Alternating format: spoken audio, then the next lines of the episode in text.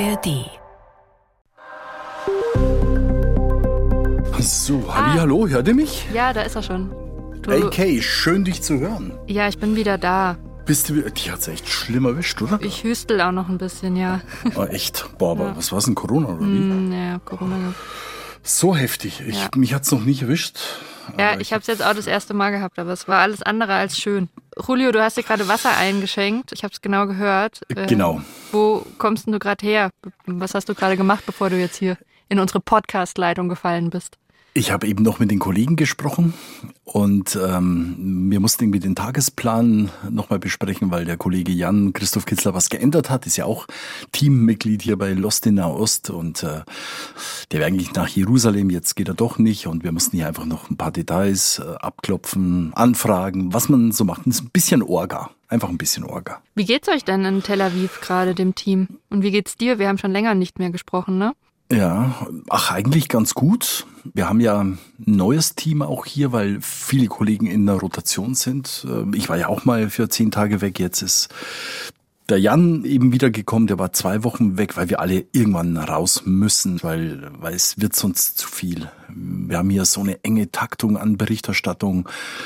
Und du hast den Kopf auch irgendwie nicht frei. Also ich bin nach Deutschland gefahren und äh, dachte echt, ich habe vielleicht irgendwie einen Hörsturz oder so und, und weil es einfach so viel war und bin dann ziemlich relaxed wieder zurück und so geht's jedem. So ein paar Tage einfach draußen ganz was anderes denken. Und wie ist es für dich gewesen, rauszufahren und zu wissen, das habe ich von den anderen auch immer wieder gehört, zu wissen, dass es ganz viele Menschen gibt, die nicht raus können?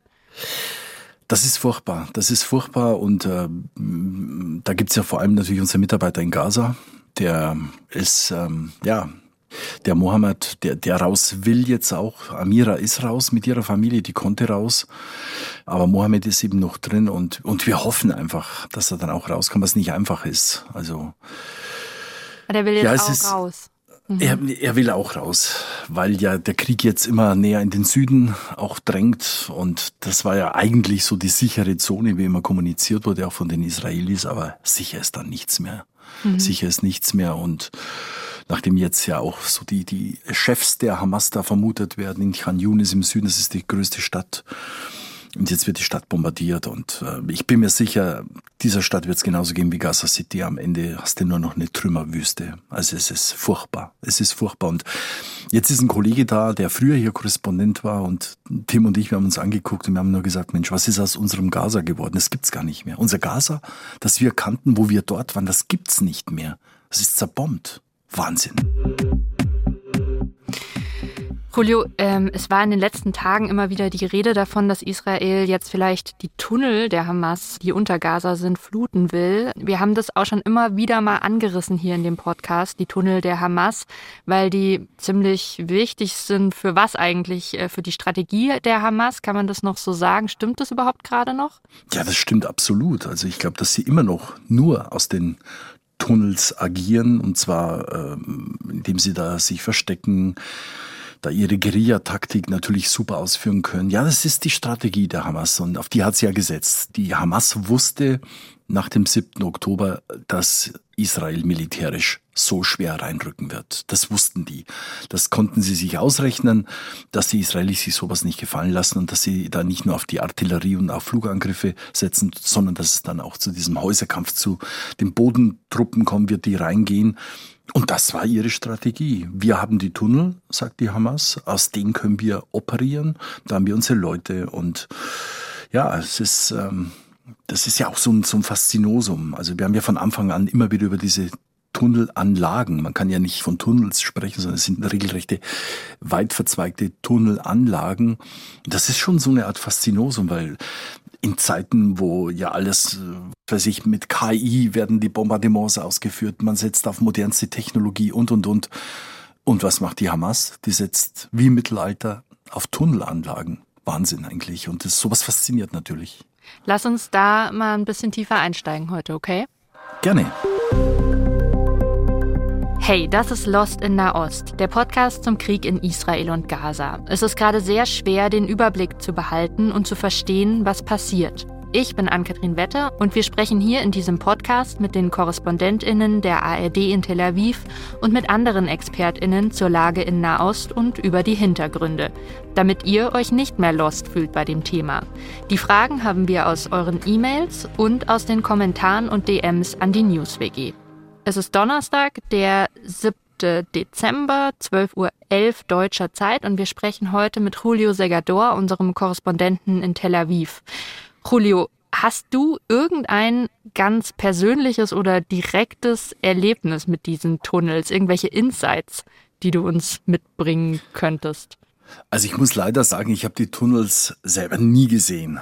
Und äh, ich habe es aber immer wieder versucht. Also ich war ja häufig in Gaza und ich habe damals unsere Mitarbeiter immer wieder angestackt. Ich habe gesagt, Ahmed damals noch was, Ahmed, äh, Mensch, gibt es eine Möglichkeit, dass man diese Tunnelanlagen sieht, äh, dass man sich eine Vorstellung macht. Es wird immer so viel gespekuliert, eigentlich seit 2014, dem letzten großen Krieg, den es gab, letzten großen Gaza-Krieg, wo ja auch die israelische Armee gemerkt hat, es gibt diese is it weit verzweigten Tunnelanlagen. Und jetzt haben wir natürlich viele Bilder, teilweise Bilder von der Hamas, von den Tunnelanlagen, aber natürlich auch von den Israelis, teilweise aus 2014, weil da verschiedene Tunnelanlagen dann auch gefunden wurden. Die gingen sogar rüber bis nach Israel. Aber jetzt natürlich haben wir die Bilder, wie diese Tunnelanlagen gesprengt werden. Aber was glaubst du, warum bist du in deinen Annäherungsversuchen an die Tunnel sozusagen immer wieder gescheitert? Weil die so geheim sind? Klar, weil sie geheim sind. Das ist ja etwas, was die Hamas auch nie irgendwie öffentlich äh, propagiert hat. Sie hat zwar immer gesagt, aber das ist natürlich auch Teil der, der Kriegspropaganda, sie hätte 500 Kilometer an Tunnelanlagen, was ich für ein bisschen übertrieben halte. Aber so richtig Insights gab es da nie, weil natürlich das ist das Pfund der Hamas gewesen, die große Unbekannte, auch für die Israelis. Und wir wissen ja, dass die Israelis sehr, sehr gute Geheimdienste haben, den Auslandsgeheimdienst, den militärischen Geheimdienst.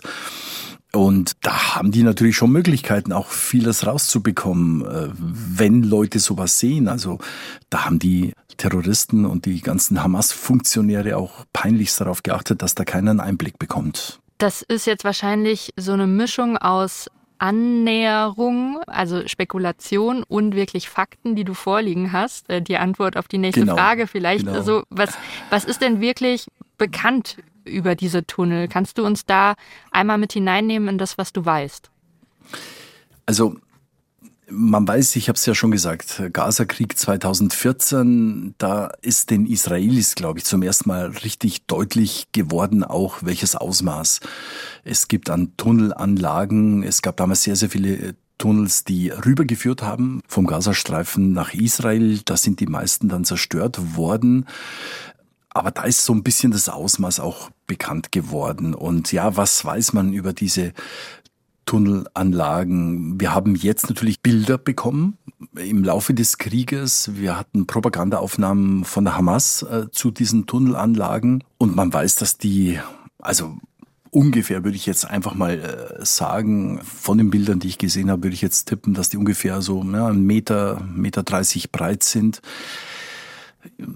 mannshoch vielleicht, aber ich denke, man müsste, wenn du 1,80 bist, musst du schon gebückt da durchmarschieren. Es gibt wohl auch größere Tunnelanlagen, bei denen sogar Motorräder verwendet werden, dass man schneller vom Punkt A zum Punkt B kommt. Ich fand die Aussage ganz interessant von einem israelischen Armeesprecher, der gesagt hat, Stellen Sie sich vor, Gaza hat eine Ebene für Zivilisten. Das ist die Ebene, wo die Häuser stehen, die Ebene, die man auch durch Drohnen überwachen kann, die Ebene, die man über Satelliten überwachen kann, die Ebene, die man sieht, so wie ich, wenn ich in Gaza war. Und dann sagt er, und dann gibt's eine zweite Ebene. Ein, sozusagen ein zweites Gaza, eben mit diesem weit verzweigten Tunnelsystem. Das fand ich so, so ganz, äh, ja, einprägsam eigentlich so als Vergleich. Und wir haben natürlich jetzt auch erste ja, Erfahrungsberichte von, von Geiseln, die freigelassen worden sind. Äh, eine der ersten, die freigelassen wurde, war ja die 85-jährige Frau Jochewet Lifschitz. Das war eine dieser äh, vier älteren Frauen, die ganz am Anfang mal freigelassen wurden. Und die hat ja nach ihrer Rückkehr von einem regelrechten Spinnernetz gesprochen. Also sie wurde auf einem Motorrad entführt, damals aus dem Kibbutz, und hat dann, und das waren ihre Worte, ist dann in ein Tunnelsystem gebracht worden, wo sie mehrere Kilometer auf nasser Erde gehen musste, bis sie in einen Raum ist, wo mehr Leute saßen, also andere Geiseln. Auch unterirdisch? Alles unterirdisch. Mhm. Wie gesagt, und sie hat es dann als regelrechter Spinnernetz bezeichnet. Also das deutet schon so ein bisschen darauf hin, dass es wie eine eigene kleine Stadt, eine weit verzweigte Tunnelstadt in dieser, wie der Armeesprecher gesagt hat, zweiten Ebene unter dem eigentlichen Gaza ist. Ich habe ja schon so ein bisschen diese Zahl genannt, 500 Kilometer. Das ist eine, eine Zahl, die von Hamas irgendwann mal kommuniziert wurde. Ich persönlich glaube nicht dran. Wir können ja mal einen Vergleich ziehen. Was glaubst du, wie viele Kilometer hat das äh, U-Bahn-Netz in München? Gegenfrage. Boah, viel weniger, glaube ich. Also es sind ungefähr nur 100 Kilometer. Und die Hamas sagt, sie hätten das Fünffache okay. in Gaza. Also ich, das, deshalb glaube ich, dass das ein bisschen Übertreibung ist. Aber es ist viel. Es ist viel und ja, äh, manche der Gänge sind eben nur zu Fuß passierbar. Wir wissen von anderen, auch aus 2014, weil aus diesen Gängen teilweise Motorräder rausgezogen wurden, dass die eben auch äh, befahrbar waren. Also ja, und was ist da alles drunter? Ja, also ich glaube, das sind regelrechte Multifunktionsanlagen, aka, muss ich echt sagen, weil da eigentlich alles möglich ist. Du kannst da den Schmuggel koordinieren, du, du kannst deine Waffen lagern. Es ist ein Versteck für die Hamas-Leute, was momentan ja wichtig ist. Und ist das teilweise auch so ausgekleidet? Die Geisel, die eine, die freigekommen ist, die Frau hat gesagt, dass sie auf nassem Boden gegangen ist. Ist es teilweise auch betoniert oder ist das alles also betoniert mhm. sind vor allem die Wände und die Decken. Also das ist, läuft so rund wie, wie ein Rundbogen aus dem Camper, vielleicht aus irgendwelchen Kirchenbauten, Kathedralen.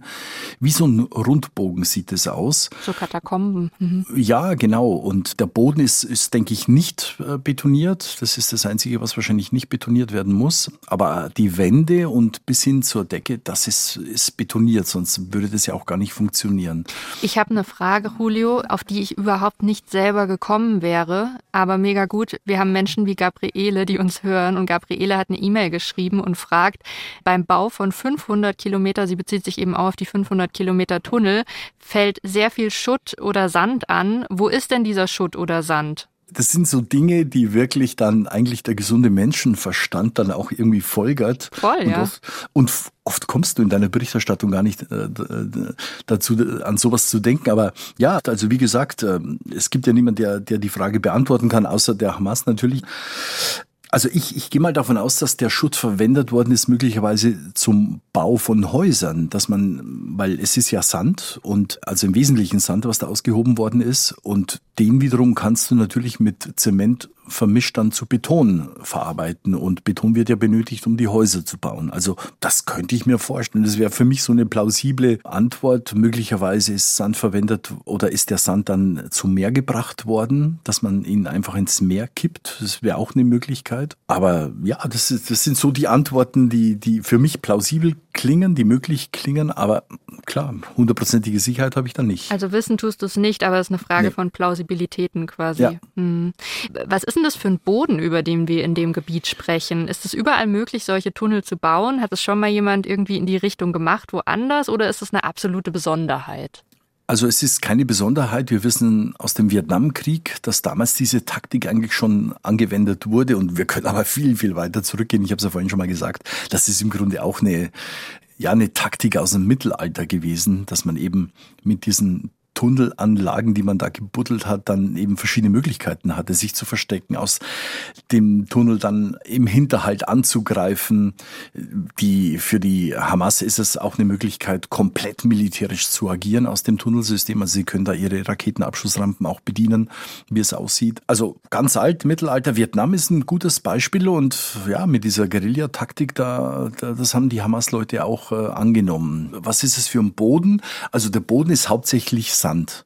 Es ist äh, vor allem von diesem länglichen, schmalen Küstenstreifen, die was zum Westen Richtung Meer geht. Das ist Sand und es sind Sanddünen, die es gibt zur Grenze, zum Grenzzaun nach Israel hin war sie, da war Landwirtschaft, also da war auch dann fruchtbare Erde, also nicht nur Sand. Ich vermute, dass da auch ein bisschen Lehm mit dabei war. Aber ja, Sand vor allem unter der Stadt und das führte eben dazu, dass diese Tunnelgänge dann auch ausgekleidet werden mussten mit Beton, weil sonst würde das natürlich nicht halten. Mhm. Und es sind ja auch unter den, unter den Häusern, also die Israelis sagen, dass sie also so Tunnelschächte gefunden haben, die teilweise bis 40 Meter unter die Erde gehen. und sich dann erst verzweigen. Und ja, man musste natürlich so tief gehen, weil sonst würde ja alles einstürzen. Wir wissen übrigens von dem Kameramann, einem ehemaligen von der ARD, der hat uns erzählt, dass am Anfang des Krieges sein Haus bombardiert wurde und dann fiel sein Haus zusammen und er hat da erst bemerkt, dass unter seinem Haus ein Tunnel war. Das wusste er gar nicht. Also es ist regelrecht zusammengefallen, weil der Tunnel zusammengebrochen ist. Ich frage tatsächlich nach dem Boden, weil das vielleicht für diesen Plan, der jetzt kommuniziert wurde von der israelischen Armee, relevant werden könnte. Ne? Wenn die die planen, diese Tunnel zu fluten, hat das ja möglicherweise auch Auswirkungen auf das, was über den Tunneln ist. Aber bevor wir da jetzt hinkommen, ähm, Lass uns noch mal über eine andere Frage sprechen. Wir haben eine Folge mit Sophie gemacht äh, zur israelischen Armee und äh, sie hat uns da auch von den Spezialeinheiten für die Tunnel ganz speziell erzählt. Das packen wir euch noch in die Show Notes. Hört da gerne noch mal rein. Julio, warum braucht es denn für diese Tunnel spezielle Einheiten?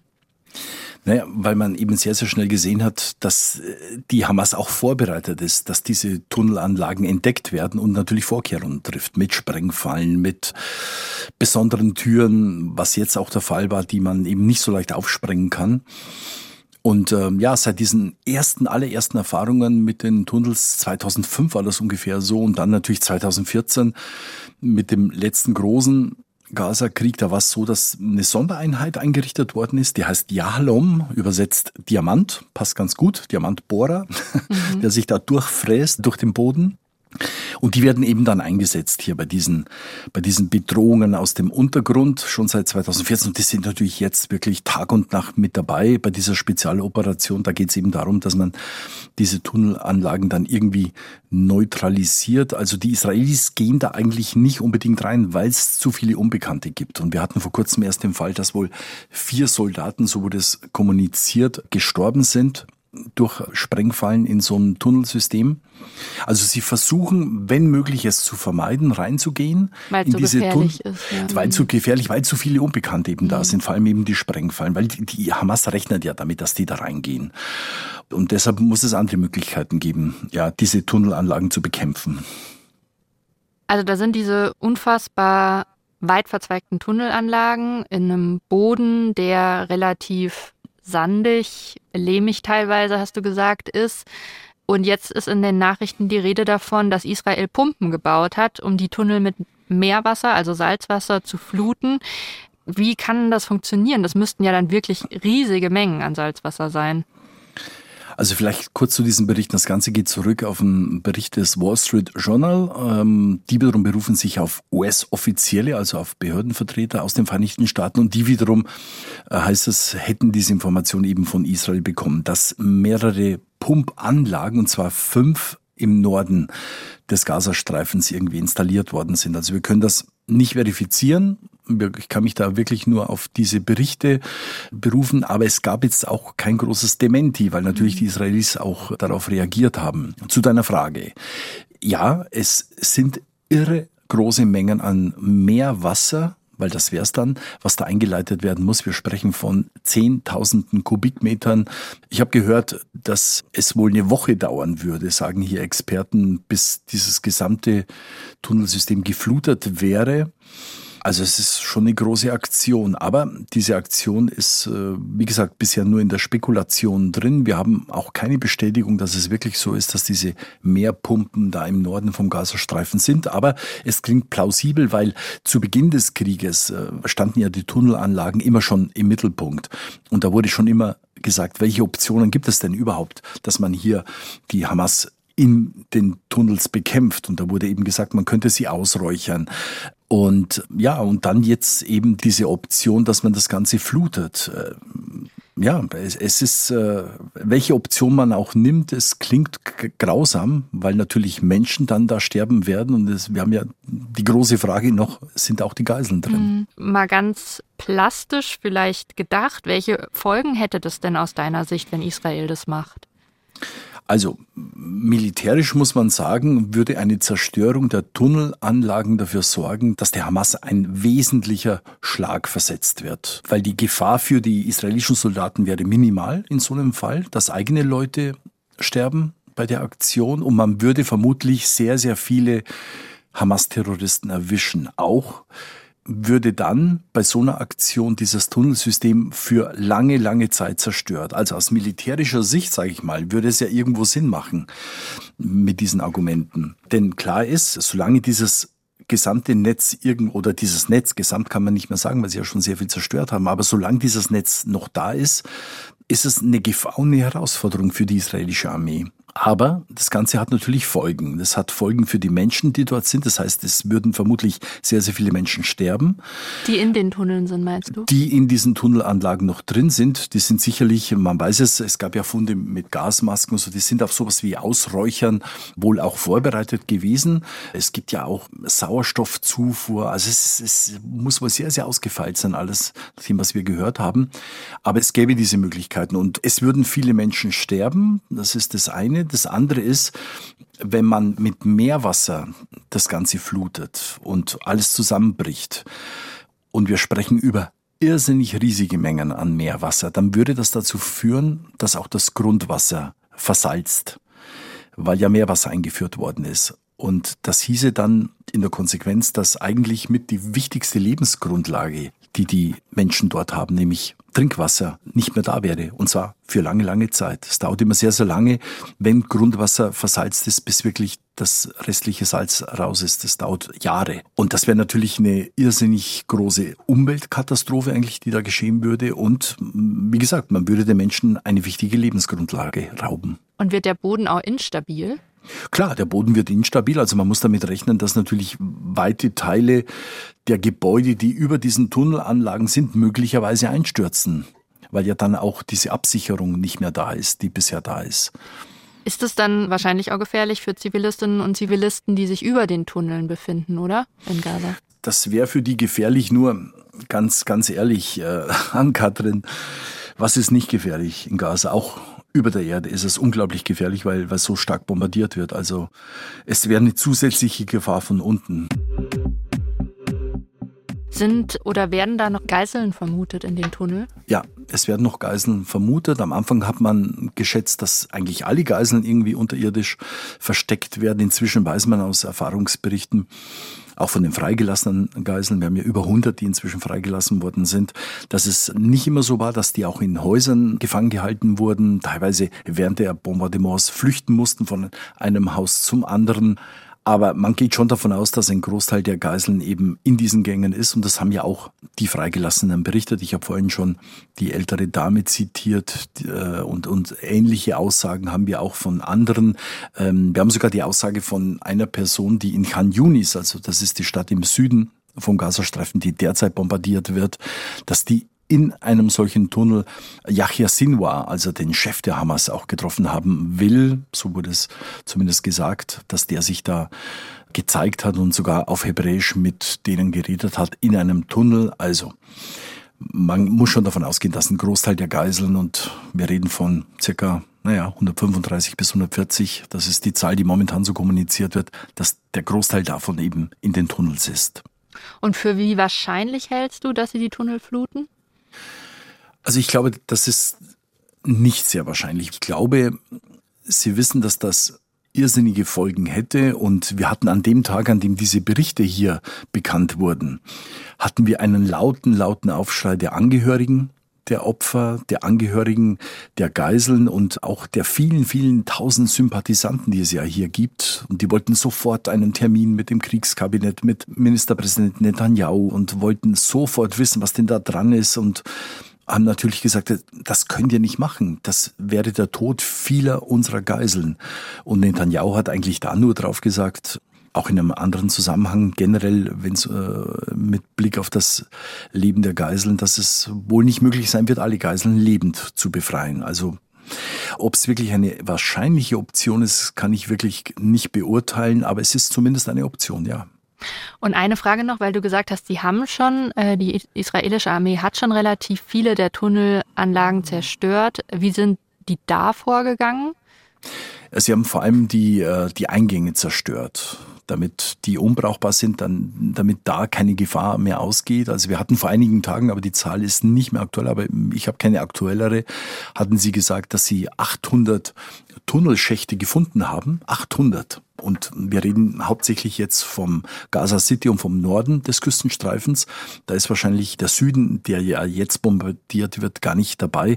Und von diesen 800 Tunnelschächten hieß es, äh, seien 500 zerstört worden. Tunnelschächte, also Eingänge zu Tunneln. Genau, das sind die Eingänge, weil wie gesagt, sie gehen da nicht rein. Manchmal gehen, äh, untersuchen sie was mit Drohnen. Wir haben Bilder gesehen, wo sie so ein bisschen reingehen, aber oft sind sie an Türen gelangt, die sie dann nicht öffnen konnten, wo keiner wusste, ob da hinten ein Sprengfall ist oder nicht. Und dann wird so ein Tunnelschacht einfach gesprengt und unbrauchbar gemacht, weil aus dem Schacht droht ja dann keine Gefahr mehr. Und das ist, glaube ich, das Wichtige für, für das israelische Militär. Ich habe noch eine Frage. Die Tunnel wurden ja teilweise auch genutzt, um zivile Produkte von A nach B zu bringen, zu schmuggeln. Ist das im Krieg jetzt auch passiert? Und welche Rolle spielen denn die Tunnel, wie sie aktuell sind, tatsächlich, um die Zivilbevölkerung zu versorgen? Also ich gehe davon aus, dass die Tunnel auch dazu genutzt werden, wobei der Schmuggel, das ist halt der Hamas-Schmuggel, also konkret, wenn jetzt irgendwelche Hilfsgüter gekommen sind. Wir hatten Fälle, wo Hamas-Leute sich bedient haben. Ich gehe davon aus, dass diese Waren dann auch in, über den Tunnel sozusagen zur Versorgung der Hamas-Leute genutzt werden. Und ähm, das ist ja auch eine Art von Schmuggel. Aber das ist ja jetzt ein Punkt, den haben wir eigentlich noch gar nicht so auch besprochen, dass in den Anfängen diese Tunnelanlagen, die ja oft nach Ägypten auch gingen, da eben aufgrund der Blockade genutzt wurden, um Waren zu schmuggeln. Übrigens auch Beton und solche Sachen, weil man mhm. fragt sich ja, wie kommen die an so viel Beton? Weil ja durch die Blockade war das ja gar nicht so einfach. Also ich gehe davon aus, dass auch heute noch geschmuggelt wird und wir hatten ja jetzt auch die Meldung, dass verstärkt bunkerbrechende Bomben abgeworfen werden sollen. Also die USA hat solche Bomben an Israel geliefert und diese Bomben haben nur einen Zweck. Die sollen so weit in die Tiefe reichen, dass diese unterirdischen Tunnelanlagen dann auch gesprengt werden, auch wenn sie teilweise 20, 30, möglicherweise 40 Meter unter der Erde liegen. Wir haben ja nicht nur die Gänge, sondern wir haben wichtige Kommandozentralen, wir haben richtige Bunker unter der Erde, wo die sich auch versammeln konnten. Das wissen wir auch von den äh, freigelassenen Geiseln. Und damit man eben an solche tiefliegenden Kommandozentralen, die in Bunkern untergebracht sind, äh, eben rankommt, gibt es solche sogenannten bunkerbrechende Bomben.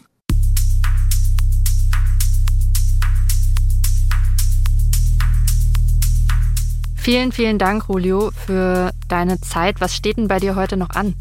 machst Ui, du als nächstes? Administration. Oh, wow. Aber dann morgen wieder Frühschicht und wieder Berichterstattung. Es geht hier so weiter. Okay? Vielen, vielen Dank, Julio. Alles klar. Hey, schön, dass wir die, die Tunnelfolge heute gemacht haben. Ja, Hab gut, dass wir die Tunnelfolge gemacht haben. Danke, ciao.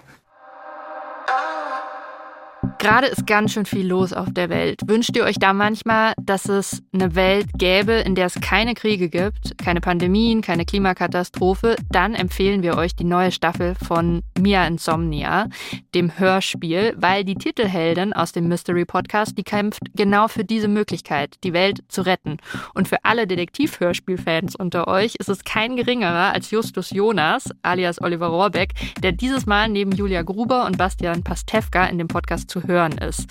Die zweite Staffel vom Mystery Podcast Mia Insomnia gibt's ab jetzt exklusiv in der ARD Audiothek. Den Link findet ihr in den Show Notes. Wenn ihr eine Frage habt, die wir bei Lost in Nahost besprechen sollen, dann schickt uns die doch ganz gerne per DM an die NewsWG auf Instagram oder direkt an uns an lostinnahost.br.de. Findet ihr auch nochmal in den Show Notes. Lost in Nahost ist ein Podcast von BR24 und dem ARD-Studio in Tel Aviv in Zusammenarbeit mit der NewsWG, die Nachrichten auf Instagram macht. Das Redaktionsteam dieser Folge sind Sarah Pache, Julio Segador, Tim Aßmann und ich, Ann-Kathrin Wetter.